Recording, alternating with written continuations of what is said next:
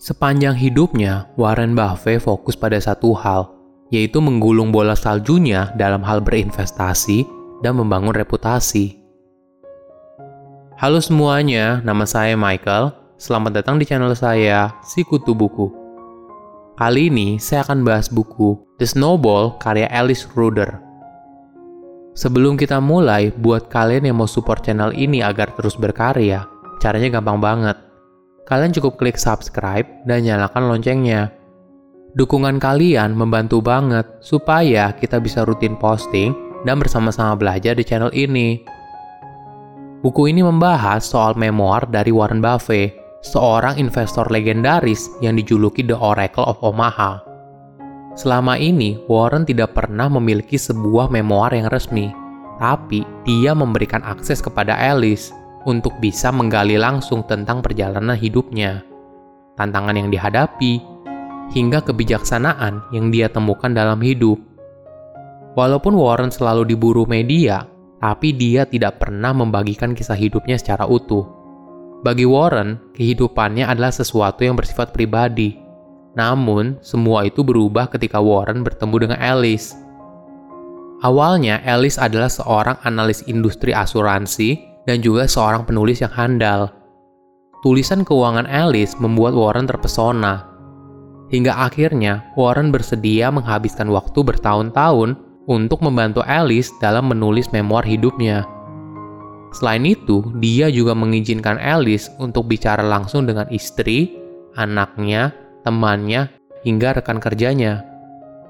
Menariknya, buku ini bukan cuma soal kekayaan Warren yang luar biasa, tapi juga prinsip hidup dan idenya yang menginspirasi jutaan orang di dunia.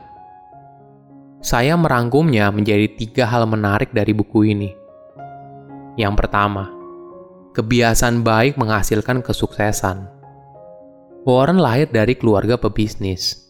Kakeknya merupakan pemilik toko, sedangkan ayahnya, Howard, merupakan ekonom dan membuka kantor pialang saham sebelum akhirnya dia menjadi anggota Kongres Nebraska. Dari kecil, Warren sudah suka dengan angka. Bahkan, dia sudah mulai berbisnis sejak usianya masih sangat muda.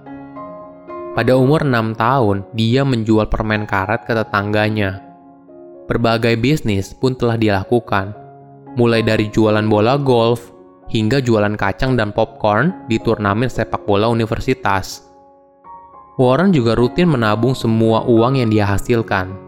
Ketika dia berumur 12 tahun, dia bukan hanya bekerja sebagai loper koran, tapi juga menjual langganan koran.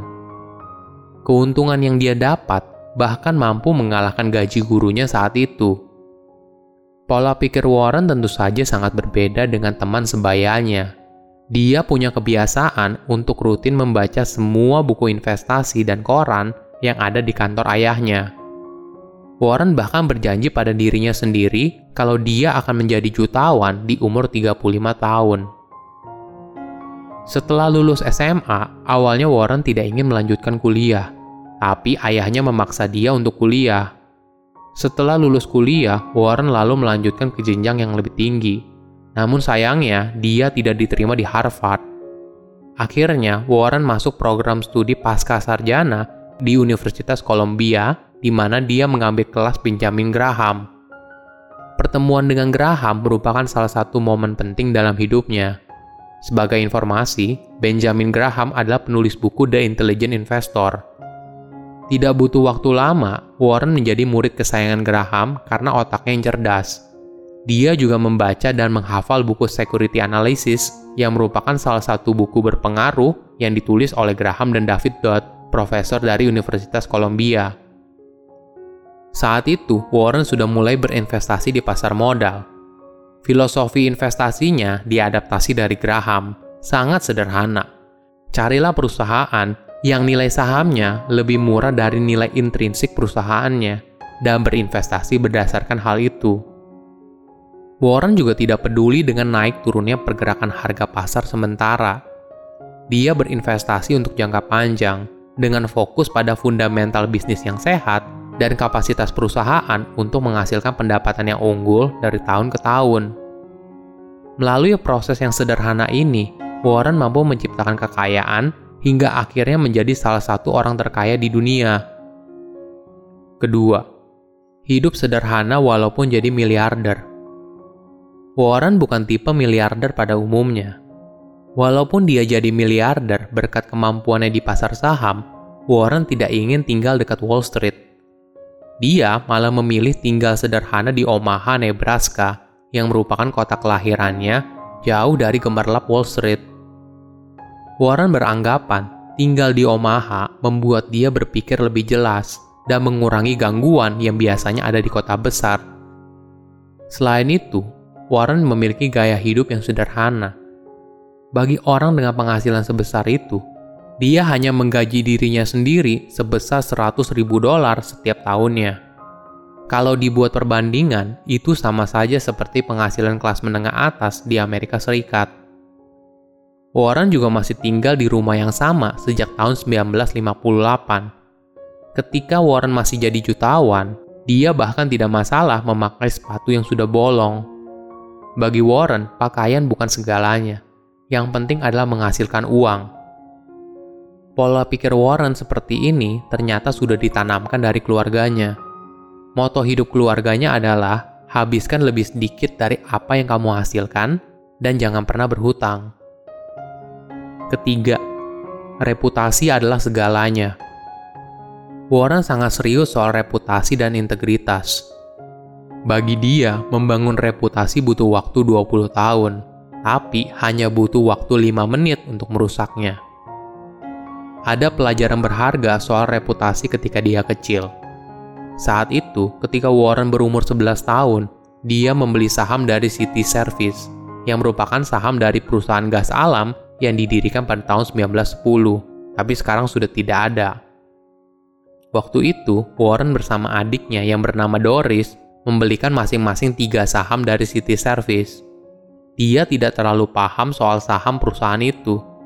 Tapi Warren cuma tahu kalau saham itu merupakan saham favorit yang dijual oleh ayahnya selama bertahun-tahun. Suatu hari, harga sahamnya kemudian turun tajam dari 38,27 dolar ke 27 dolar. Doris kemudian khawatir soal saham miliknya yang turun, dan Warren merasa sangat bertanggung jawab. Ketika harga saham City Service kembali naik, Warren buru-buru menjualnya. Di saat itu, dia mendapatkan pelajaran penting soal berinvestasi menggunakan uang orang lain. Jika dia berbuat kesalahan, maka orang lain akan kesal dengan dirinya. Oleh karena itu, Warren harus paham betul dengan saham yang dia pilih dan yakin berhasil. Baru kemudian dia berani berinvestasi. Selama ini, Warren dikagumi karena kejujuran dan reputasinya. Pada tahun 1991, Salomon Brothers terjerat skandal keuangan yang luar biasa besar. Salomon Brothers adalah bank investasi tempat Warren menginvestasikan 700 juta dolar yang berasal dari perusahaannya, Berkshire Hathaway. Tentu saja berita ini mengagetkan semua orang. Parahnya lagi, CEO dari Salomon Brothers mengetahui kecurangan ini tapi tidak memecat anak buahnya. Oleh karena itulah, CEO-nya juga dipaksa untuk mengundurkan diri. Kondisi saat itu sangat genting, dan Salomon Brothers berada di ujung kebangkrutan. Di masa sulit itu, Warren kemudian ditunjuk untuk menjadi komisaris dan CEO interim selama 9 bulan. Reputasi dia dipertaruhkan, dan Warren mulai memperbaiki masalah yang dihadapi oleh Solomon Brothers. Beberapa hari setelah penunjukan, Warren hadir dalam panggilan Kongres dan meminta maaf atas kesalahan yang dilakukan oleh perusahaan. Selain itu, Warren juga berkomitmen untuk bekerja sama secara penuh dengan investigator dan memperbaiki tata kelola perusahaan. Silahkan komen di kolom komentar pelajaran apa yang kalian dapat ketika baca buku ini. Selain itu, komen juga mau buku apa lagi yang saya review di video berikutnya. Saya undur diri, jangan lupa subscribe channel YouTube Sikutu Buku. Bye bye.